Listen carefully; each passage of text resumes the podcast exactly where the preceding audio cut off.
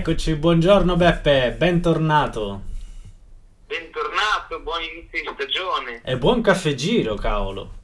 Buon caffè giro, era un po' che non ci sentivamo. Eh, Infatti, siamo alla terza stagione dopo il Giro d'Italia. E la- No, che terza. Eh sì, con- lo considero il Tour de France una stagione Ah, una stagione, di, di bene, episodi, quindi Ah, sì, ci diamo da fare con la terza stagione che si apre con le classicone, inizia, tutti iniziano a salire in sella, iniziano le gare, iniziano pure i primi acciacchi, vi- visto un paio di cadute eh, note e, so- e poi fresca fresca le notizie col Brelli di ieri. Eh, appunto, gli facciamo un grande bocca al lupo, insomma, che deve difendere la Parigi-Roubaix. Eh, infatti. La farà, poi vediamo. Assolutamente. Oh, senti, andiamo con ordine. Che è successo? Che- Di che parliamo? Un po' facciamo una Allora, puntata diciamo che- atipica. Sì, negli ultimi anni ormai le stagioni si aprono molto presto, cioè non più a, a inizio di marzo, ma almeno un mese prima, se non anche di più. Quest'anno diciamo inizio febbraio con le gare eh, nel Golfo, tu- Giro dell'Oman, Giro degli Emirati e via dicendo, eh, Abu Dhabi Tour e quant'altro. Eh, in Australia non si è andati, di solito si andava al Tour Down Under, poi vabbè, insomma, altre corse diciamo un po' per ehm, scaldare un po' le gambe su strada, perché c'è chi anche tipo Van Aert Van Der Poel eh, fa la stagione del ciclocross che c'è d'inverno, quindi peggio Olanda, quindi loro dopo non è che abbiano troppo bisogno poi di rirodare su strada rispetto ad altro.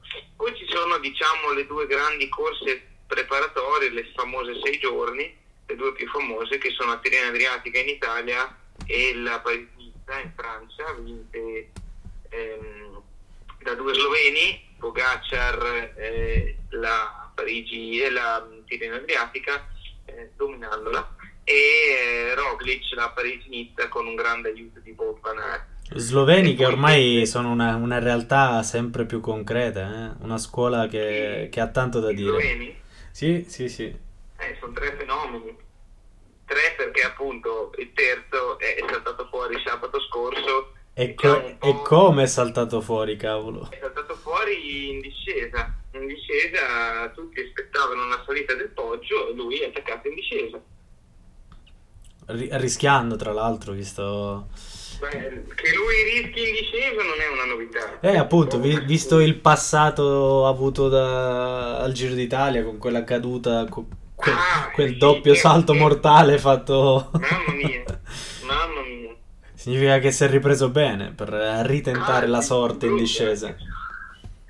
Diciamo di sì. Diciamo ecco che se deve vincere una classica in discesa, la Milano-Sanremo è quello che si addice di più perché la- o in Lombardia, ma dopo in Lombardia c'è comunque un tratto in pianura molto un po' più lungo, diciamo così, rispetto alla Milano-Sanremo. Però ecco, chissà mai eh, che, che non faccia, che non faccia cose buone anche lì. Però niente, ecco, Milano-Sanremo durissima, tra l'altro, Mm. durissima. Anche se è stata molto più sorprendente di quando mi aspettassi, almeno personalmente. In privato ti avevo scritto, mancano i grandi nomi, un po' le, le grandi assenze, eppure è stata divertente, forse anche di più. Non è stata la Ah, solita... mancare mancava, mancava la Filippo che manca- eh, mancava Colbrelli eh, per la bron- bronchite prima che per il malore, poi mancava Viviani, però, però sì, questi, questi, diciamo i grandi nomi erano Van Aert e Pogacar. Mm. Van der Poel, grande gara perché rientrava dopo l'incidente, quindi ce lo si aspettava ma non a livelli così alti, mentre sul poggio è stato quello che insieme a Pogacar ha attaccato di più.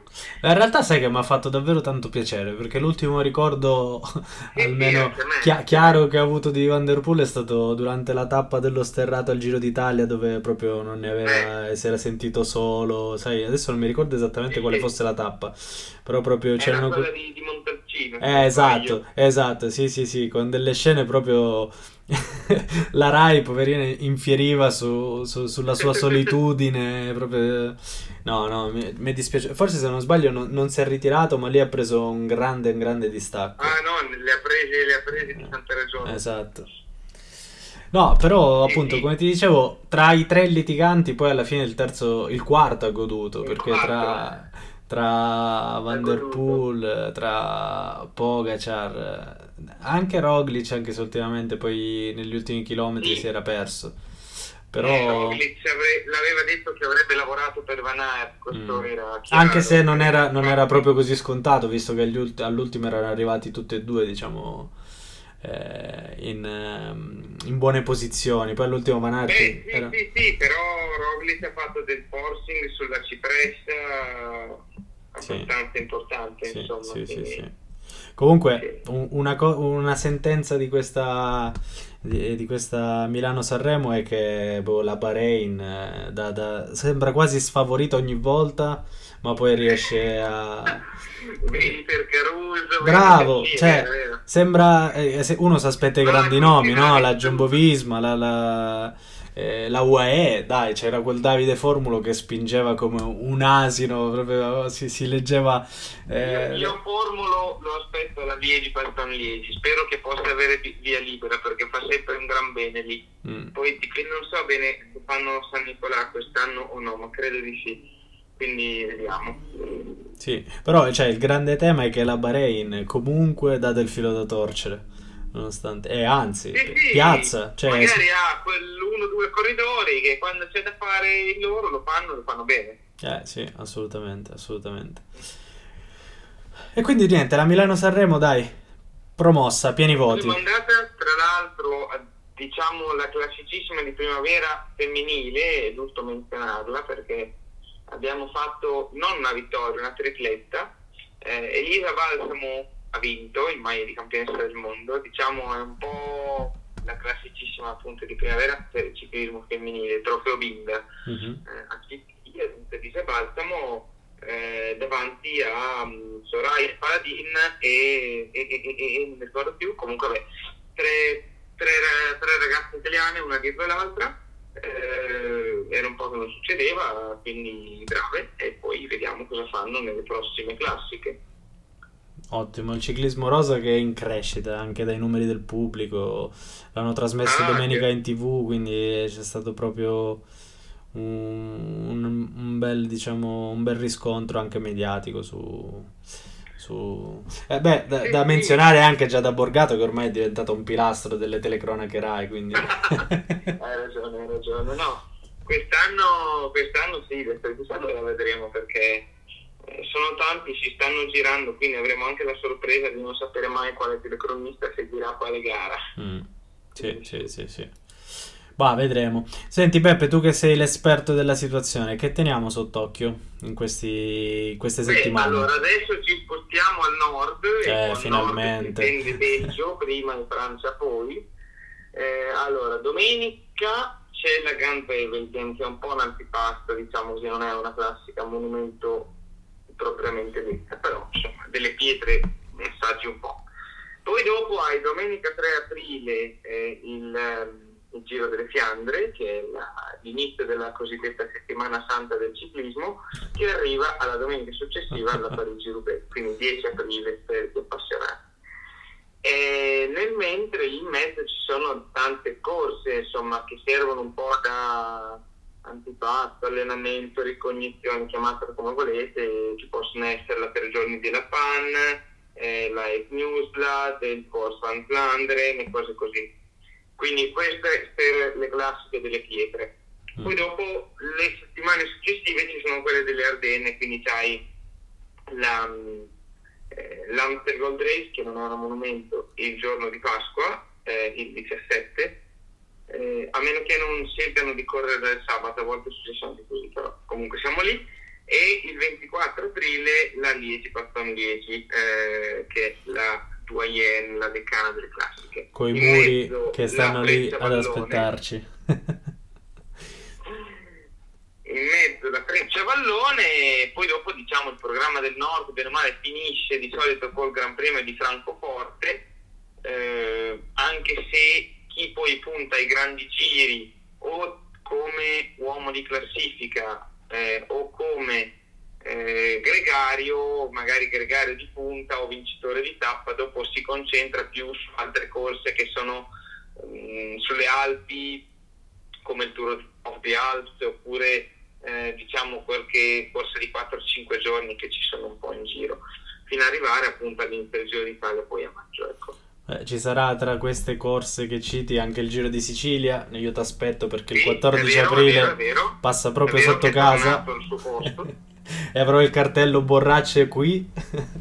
Bravissimo, bravissimo. Da, da bravo eh, fanboy. in una zona verde perché poi dopo non li possono eh infatti che il regolamento non li ormai possono tirare quindi mettiti in una zona verde così te le danno tutte davvero Devo, devo, controllare, devo controllare. Eh, controlla, eh, controlla. Senti, poco fa parlavi un po' di, di, queste preparazioni, di questi grandi classici, che, grandi classiche che in realtà preparano un po' ai giri.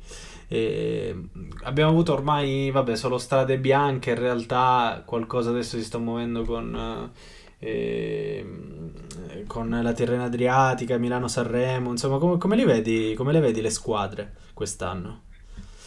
È molto incerto. Allora, premesso sì, che dico le squadre World Tour, per... chiaramente, quelle che sì, sì, solide. Chi corre, chi corre per le classiche non corre per i grandi giri, quantomeno per fare classifica. Ecco, mi, eh, mi immagino un po' Gacciar eh, che eh, lui adesso farà probabilmente le, le corse del nord puntando alle classiche delle Ardenne non è uno molto da pietra, anche se comunque è un fenomeno, quindi ci si può aspettare di tutto, per poi prepararsi sul tour, quindi salterà d'Italia, eccetera. Vediamo.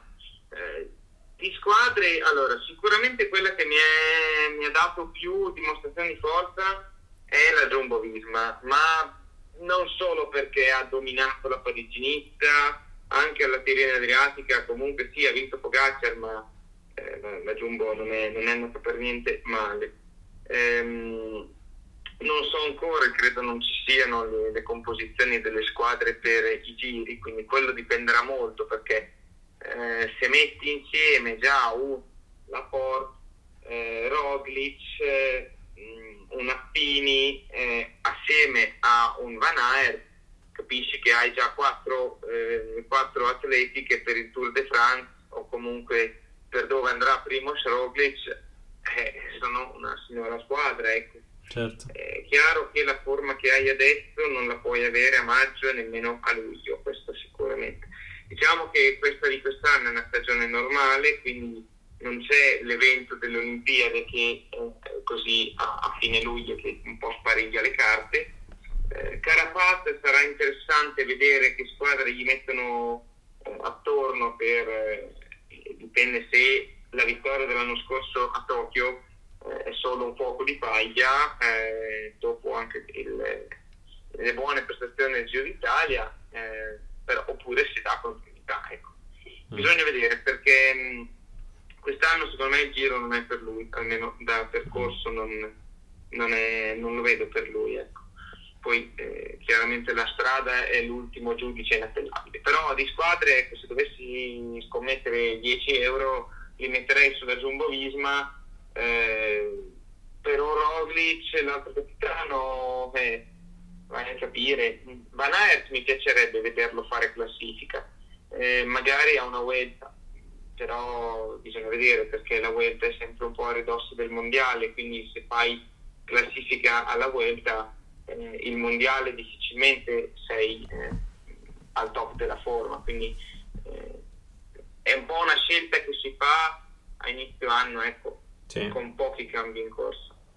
Sì, sì, sì, immagino sia anche un po' legato al palmarès di ogni ciclista, capire quello che manca e cercare di ottenerlo nel corso della sì, carriera. O anche semplicemente alla, alla, corsa che vuoi fare. Mm, Prendo sì. un ciclista un po' controverso, prendi Armstrong, Armstrong lui faceva solo il Tour de France e nient'altro. cioè, poi ci sono alcuni che fanno la pista e, oltre alla strada, altri fanno ciclocross.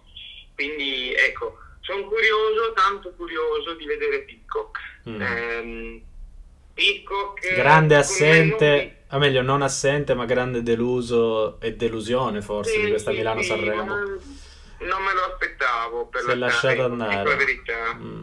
Io, io, mi aspetto lui con una squadra forte al Giro d'Italia, se andrà al Giro d'Italia, eh, perché la Ineos ha dimostrato che sa fare a vincere dei grandi giri. Eh, se gli metti degli uomini forti come Ganna, per esempio, che è uno che le corse chiuse le sa tenere, eh, cambia tutto, cambia tutto.